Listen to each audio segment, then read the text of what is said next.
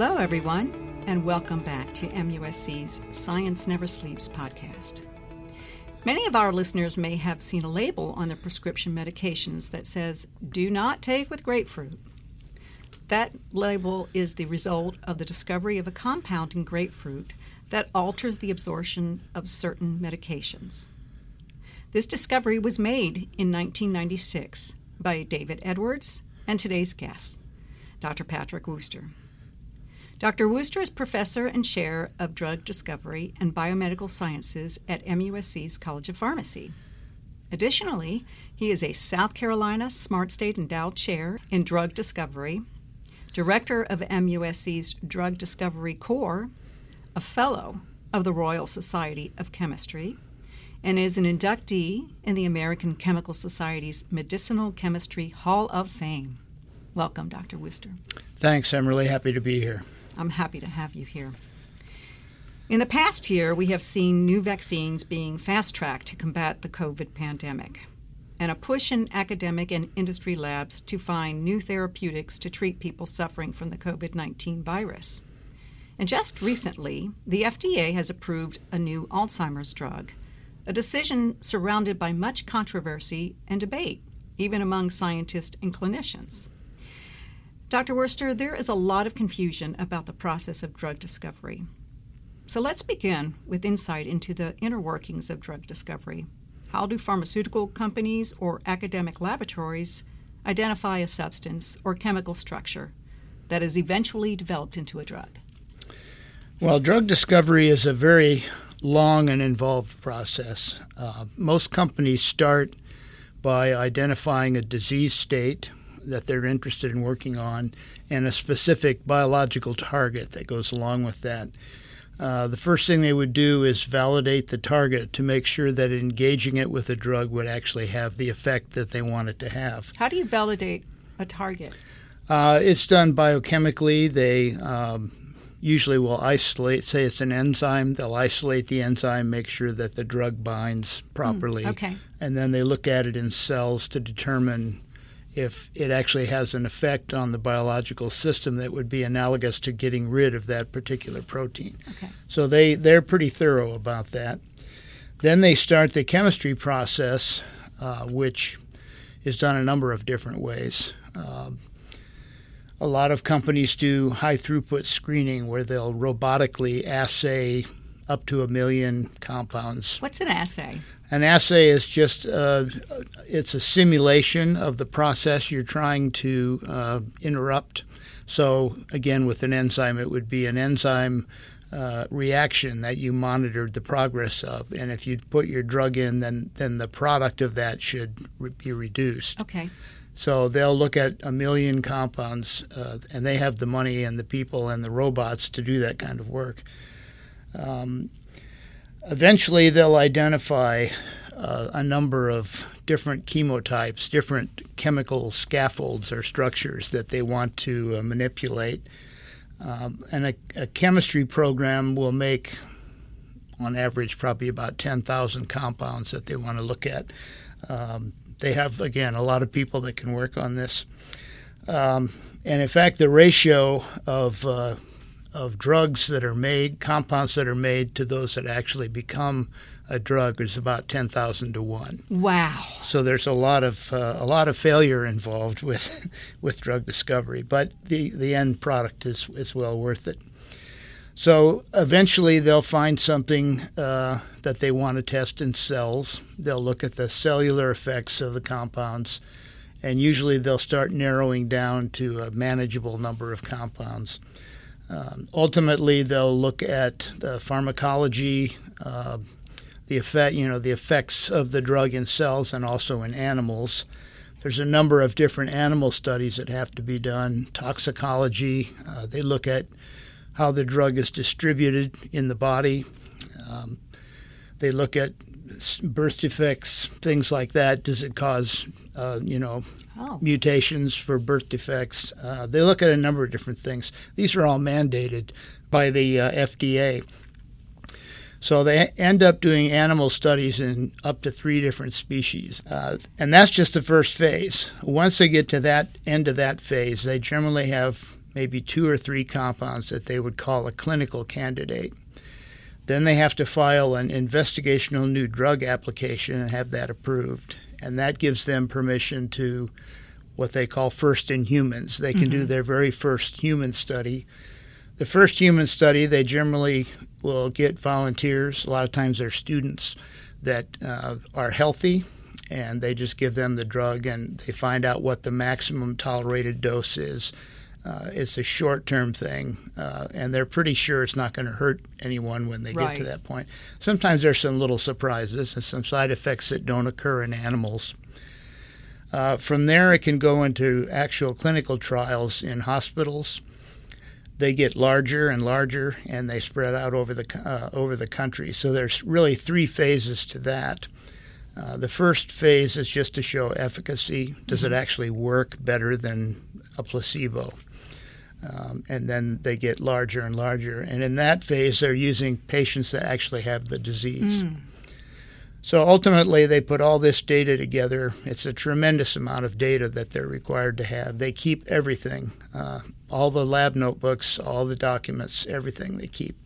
And then they submit that to the FDA for approval. So it's a very long process. Indeed it is. Let me ask you something. Listening to what you've just offered us, I'm wondering, there was a time, I presume, that they didn't follow this process because there were several drugs, I think long ago, maybe the 50s, where a tremendous number of birth defects for women who were suffering from, I don't know, maybe it was morning sickness. And so tell me, have things changed that much, or was that was just a sorry side effect they didn't know about? I'm curious. Well, the initial example of that was the Pure Food and Drug Act of 1906. Before that, there was no control, and you these snake oil salesmen. Right. So there was a product that was a weight loss product that actually contained tapeworms. So it worked. Oh my gosh! But it was effective, but it wasn't safe. So the Pure Food and Drug Act said it has to be safe and effective. And from there, it's really been modified a number of times. The example you're thinking of was the thalidomide crisis, and there was actually they distributed this drug in England, and it caused these birth defects where they had limbs that didn't develop. There was a woman at the FDA in this country who would not allow that, and this is before she knew anything about what had happened. She did not allow that to be tested in the United States. So those defects were only in England. So we have a woman to thank for that. We do, yes. And then there was a thing a few years ago with the Merck pharmaceutical company where they had some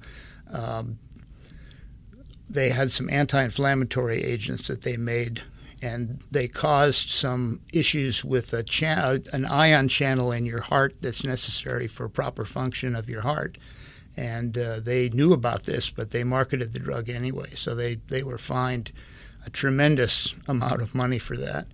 And now this channel is called the HERG channel, and they're all now required to test every drug against HERG.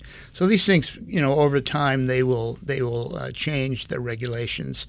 It's gotten more and more strict to the point where the public can be pretty sure that what they're getting is safe. And those things I want to talk to you about in depth in a little bit, especially as it relates to the COVID vaccine that came on the market. So, it's not even on the market. It's actually for emergency use, but we'll talk about that. Right. So I guess my question to you is, because this process is so long and because it takes so much manpower and high tech, is that the reason drugs cost so much?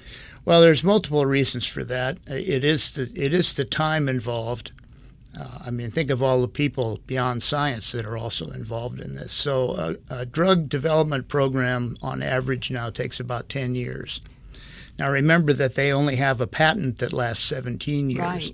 So if it takes 10 years, you've got 7 years left to make your money back. So that's an important amount of time. Also, right now, the current average expenditure is about $2.6 billion. To develop a drug? For one drug. And the reason for that is they have lots of different programs going, and they sometimes have more than one candidate within one program.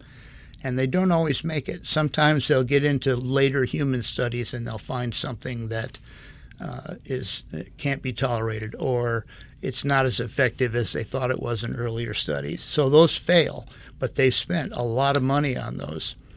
So the pharmaceutical companies really need what they call a blockbuster drug. Mm-hmm. So a good example of that is Lipitor. Mm-hmm. That paid for a lot of failed drug discovery campaigns that they had at the company was Park Davis at the time. Now it's Pfizer. So that's how they do it. Then once they get something good and it goes on the market, they have to make their money back. So the patients don't understand this, and drug prices have gone up dramatically.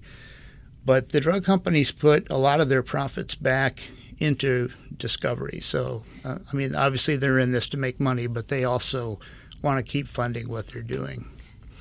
And that brings a question to my mind that they're looking for the blockbuster to recoup for all those other failed drug development opportunities, but also is this fair to say that they mostly focus on drugs for a large population, not the drug for the disease that is so horrific, but in very small parts of the population? Is that a fair statement? Yeah, I think that's fair. I mean, you have to remember that the motivation of a company is to make profit. Absolutely. And so, that's you're just working in an area where you should be somewhat altruistic. So a good example, I saw a pharma executive one time who said that all of the drug discovery and development machinery in the world is in the northern hemisphere, and all the really nasty diseases are in the southern hemisphere, mm-hmm. where people make no money. So they don't go after those diseases because there's no market. And it sounds callous, but it's a corporate philosophy. So some companies now have started programs almost like when a lawyer does pro bono work, mm-hmm. Where they will pick either a rare disease or, say, a tropical infection, parasitic infection, something like that, and they'll have a program in that. Well, is this possibly where partnerships between such as MUSC's academic medical center and your drug discovery lab and your core, is that where partnerships begin that will help those people who won't normally get any kind of help at all? Yeah, that's really a great question because big pharma now, they keep saying that they're target-rich and pipeline-poor, which means they have lots of things they want to work on. And they don't have as many drugs coming through their pipeline as they would like. So they've now begun, in the past 5 years, I'd say it's really accelerated, to make partnerships with academic institutions. And that's how they're getting their pipeline drugs. In academics, we talk about what we call the chasm of death, which is you can develop a drug up to a certain point. Usually it's somewhere in the animal studies range, where you can afford that, but universities can't pay $2.6 billion for something. So we get to that point, and we used to be stuck because the drug company wanted it farther along before they would pick it up and develop it. Okay. So now they've sort of covered that over. Companies are more willing to invest in things that are earlier in the process. And also a lot of academics have started their own companies. We've had some successful companies from MUSC. And generally, the endpoint for those companies is a large company will see what they're doing and buy it. And so that's a way that academics get over that chasm of death.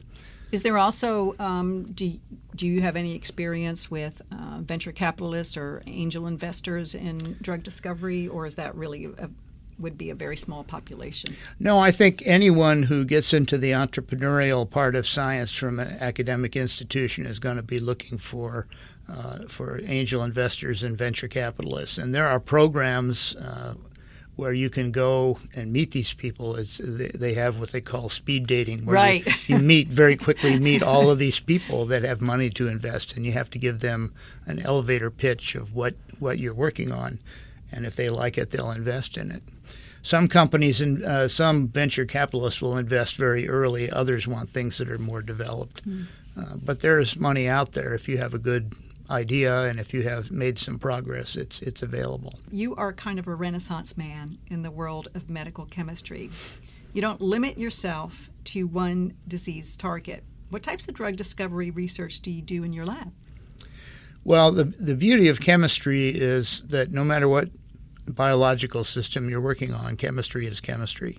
So we have, we'll talk about the Drug Discovery Core in a minute, but we have a library of compounds that we can mine for a number of different projects. So in my lab, our newest project is one that Catherine's actually working on now.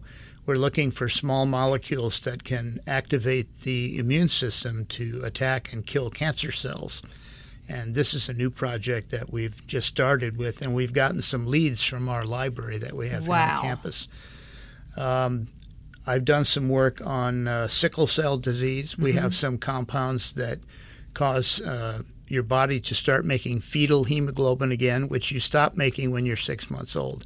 So that alleviates the problem because the fetal form doesn't have the mutation that causes sickle cell. We have a chemoprevention project where we're looking for compounds that inhibit an enzyme that makes reactive oxygen species that can cause cancer. We've made some progress there. We've actually, one of our more recent projects, we've actually found some compounds that prevent inflammation and bone loss in periodontal disease. So we've actually started working with the College of Dentistry, and we've found some ways to prevent that problem. And, you know, half of the world's population has some form of gingivitis or periodontal. That's a huge market. Also, one of the first collaborations between our two colleges. So I think that's wonderful. Shows the interdisciplinary nature of how we do things around here. And exactly, which is why we are the premier academic health center in the state of South Carolina. No argument there. Yeah. It takes a while for a drug to actually get to a place where it can be marketed. Before the COVID pandemic, the vaccine holding the record for fastest development was the mumps vaccine, which took 4 years to develop. It is amazing that that record was beaten with the development of the vaccines to combat COVID. How were these vaccines rolled out so quickly while meeting safety and efficacy regulations? It's actually an interesting story, and I actually did a little bit of reading on this just to make sure I had my facts straight, but the first thing that happened was the government mobilized a tremendous amount of money. They redirected it from other programs so that they could attack this pandemic. Once it became a pandemic, it was clear that we had to work very quickly. The other thing that helped was the technology that they used to make the vaccine already existed. They were working on other viruses, and they just adapted it to work with COVID-19. They've been working, as I said, on other viruses, so a lot of that information transferred over. One of the big factors was when you do human clinical studies, it takes a long time to enroll patients. We had so many patients that it went very quickly, and so they had a nice group of patients already. And I guess the biggest factor was luck, because things worked out. They don't always work out perfectly, right? But in this case, we had a lot of things work out quickly. Can I ask a question? And this is, of course, out of ignorance, because I'm a business person, not a scientist. But you said that they had other viruses they were working on, and they were able, perhaps, then to use that material for the COVID. So how do you know you can use that material? Tell me about that. Well, the way the vaccine works for COVID-19 is it's just a piece of messenger RNA. So what messenger RNA does is it tells your cell, here's a protein I want you to make, and then it reads that and makes the protein. So what they did was they made messenger RNA that corresponds to that little spike that's on the outside of the virus you see in the pictures. And so your body makes the spike protein, which is harmless, but it grows antibodies because it's identified as a foreign substance. So you make antibodies to this spike protein, And then when you get the virus, it binds to the spike protein that's on the virus and prevents it from replicating. Can you speak a little more to that? Because, as you know, there are many folks who are hesitant to get the vaccine. And one of the arguments that I hear is, well, it's going to change my chemistry, if you will, in my body. Can you talk to these folks about, you know, what this actually does and what not to worry about? First of all, messenger RNA, doesn't matter what the sequence is. When you have it in your body, it gets used or degraded. So the worst that could happen is you would make a protein that you don't normally have. It can incorporate into your DNA, so it's not a danger there. There was even some rumors going around that the government was putting little tracking devices in. I'd love to see the technology where you can get a transistor through an 18-gauge needle, but you know, we'll see if that's true or not. But I mean, those things, it's just sensationalism, and there's no basis to any of that. Right. I think that, I mean, we've had, 160 million people have had this now.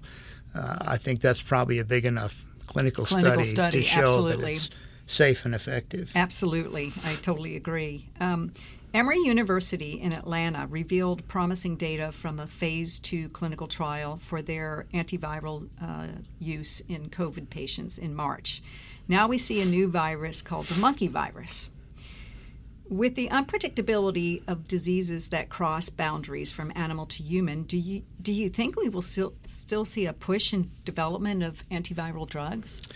Yeah, I think we'll see more of that because, you know, the viruses that exist today seem to be able to mutate much faster than other viruses. Well, for polio, for example, we've used the same vaccine for polio for 70 years, or however long it's been. But, you know, the COVID virus is already mutated. Right. It's mutated that spike protein, and luckily the antibody still binds. But it could ultimately make a variant that doesn't. It's like the flu. We get a flu vaccine every year. It's always a little different because of which strain might be out there. So I think there's going to be a lot more research. The other reason I think that's true, if you're familiar with the product Harvoni that they talk about at night on the news a lot, that's actually a cure for a viral infection, hepatitis C. Mm-hmm. And that's the first time anyone has ever been able to say we can wipe this virus out completely. You can't do that with HIV. And HIV is notorious for mutating. So patients take this cocktail of several drugs, and if they get below therapeutic levels, there's a danger of mutation.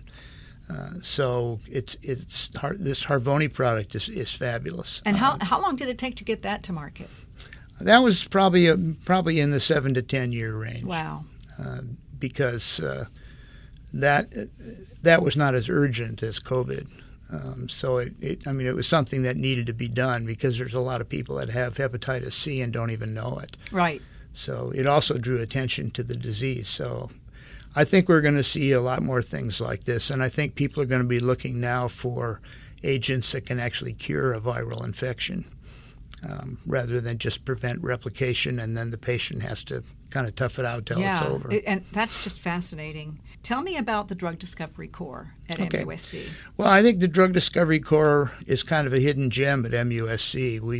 We've been around, but we've really only formalized things in the past couple of years. I took over as director about 2 years ago, and we have a library of 130,000 compounds, and 100,000 of these were donated by a pharmaceutical company, Aeterna Zentaris. Mm-hmm. They have a presence here in Charleston. They wanted to get out of the early discovery phase and concentrate on some clinical things they had going on. So they donated to us their library. And we have these compounds plated out in 96 well plates, which we use for assays. And so you can assay 96 different preparations in one plate. So this is available now to faculty at MUSC. It's available to people from the outside. There's a little cost involved, but it's much cheaper than doing it externally somewhere.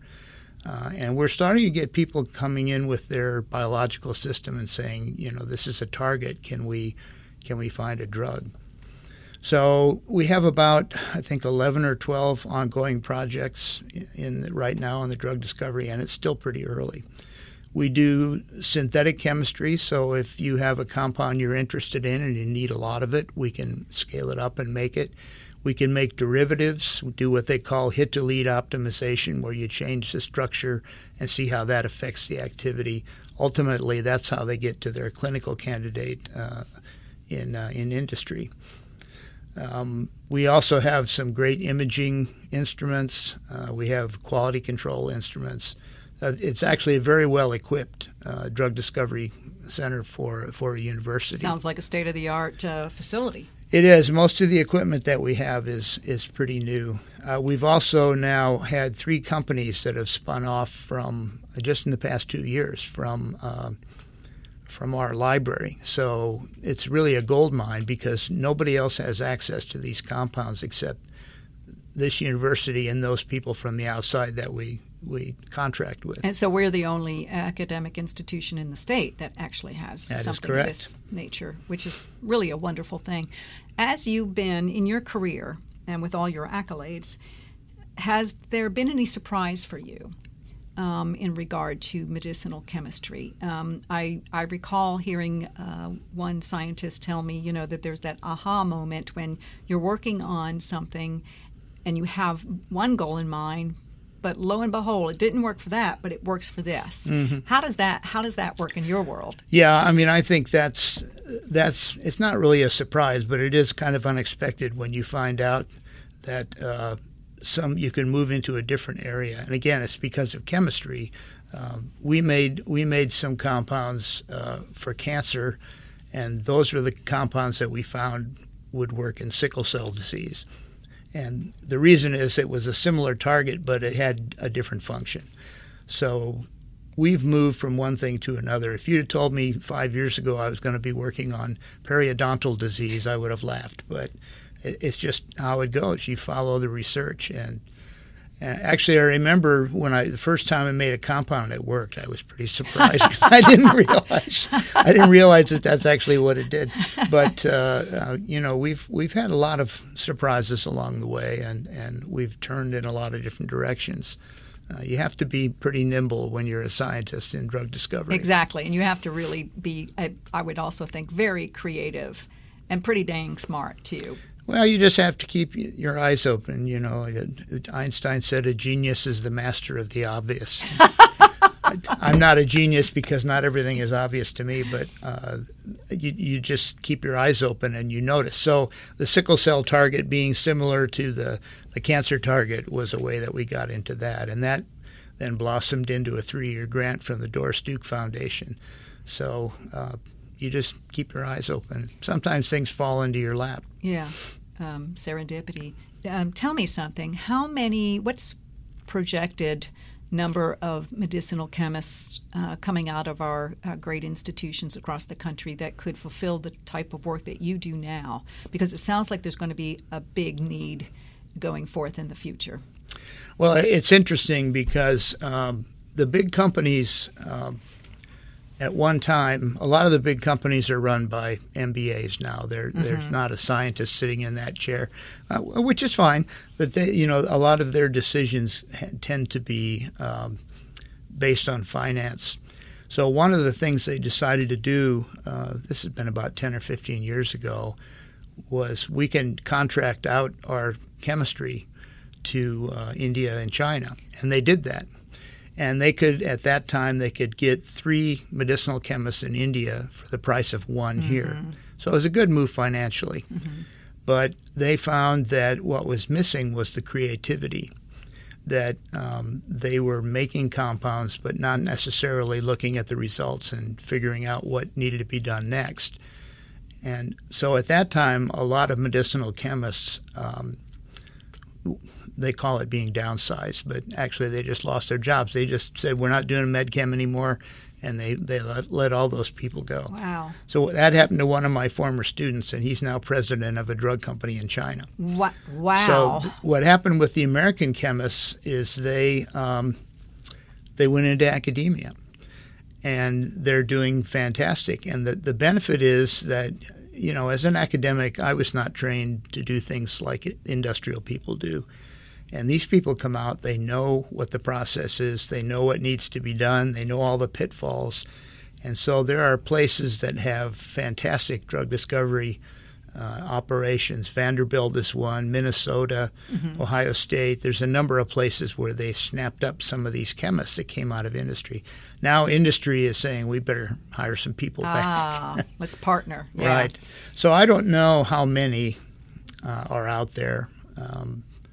There's, I mean, the American Chemical Society has an organization for young medicinal chemists, mm-hmm. and it's pretty popular.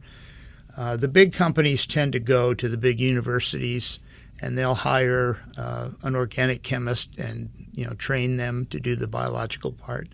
And then, you know, there's institutions like ours. I believe that the education of a scientist should be more broad-based. Mm-hmm. So my students do both things. And I think they're starting to realize that that's a good way to go as well.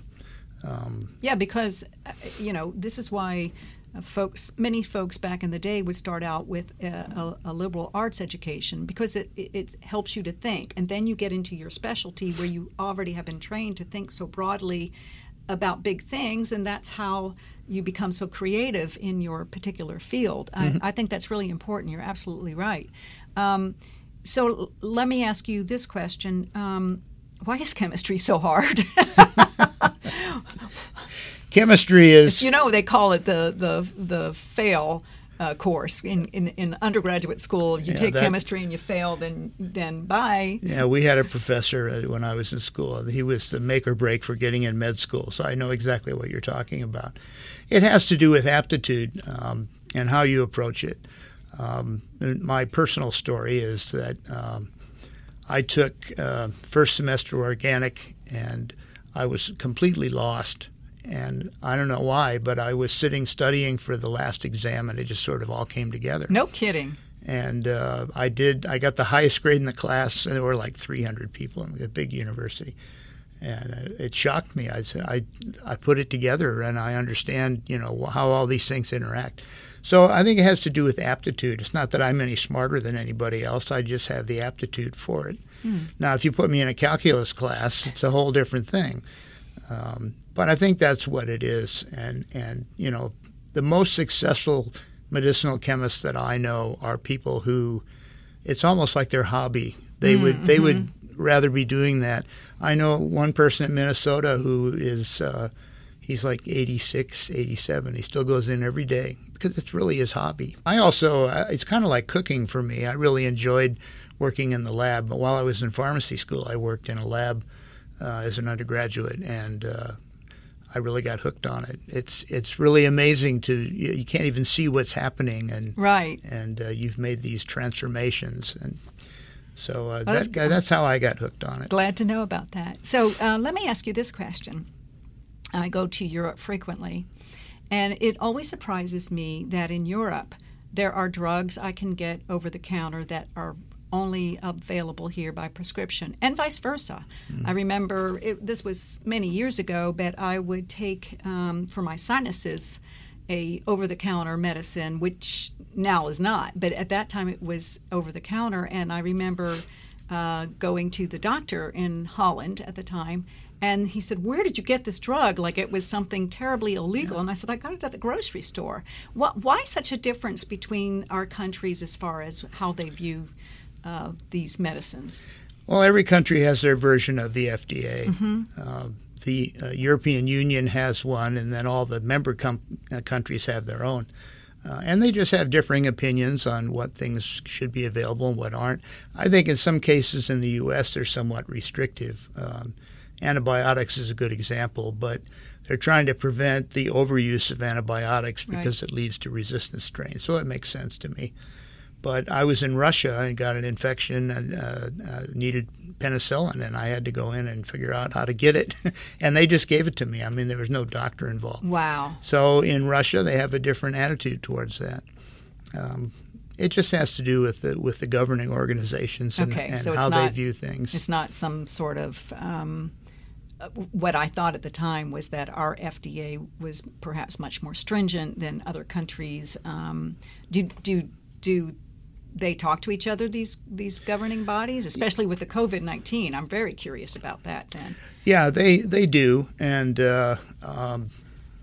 you know, it depends on their situation. For example, this Emery drug that we were just talking about, they've already licensed that for emergency use in India because they had this huge problem with COVID there.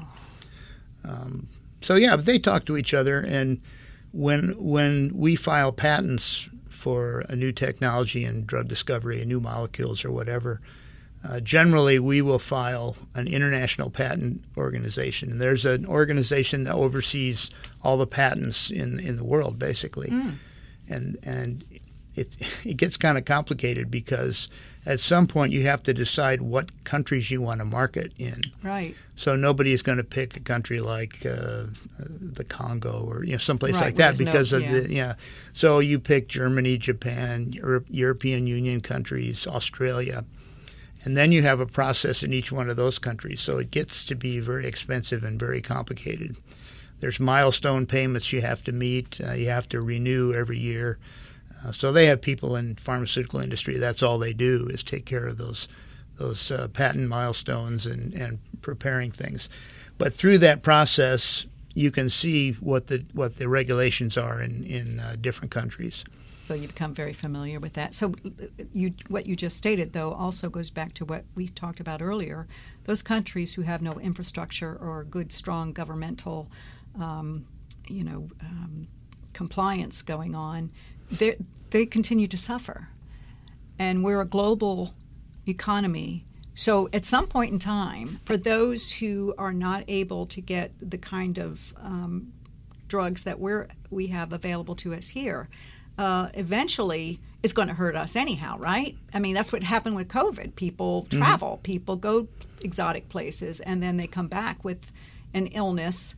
Luckily, we have great people that make some quick vaccines. But, I mean, there's something kind of unsettling about this, that only the wealthy countries have access to.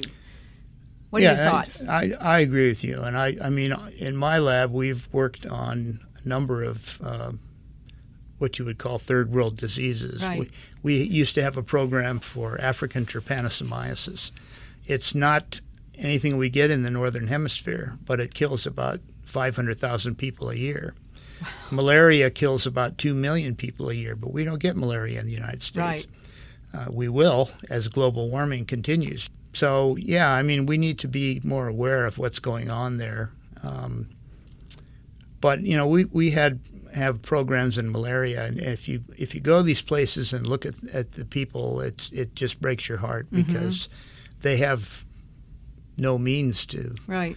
You know, the way they combat trypanosomiasis in African countries in the rural areas is they soak cloth in DDT and hang it in their window.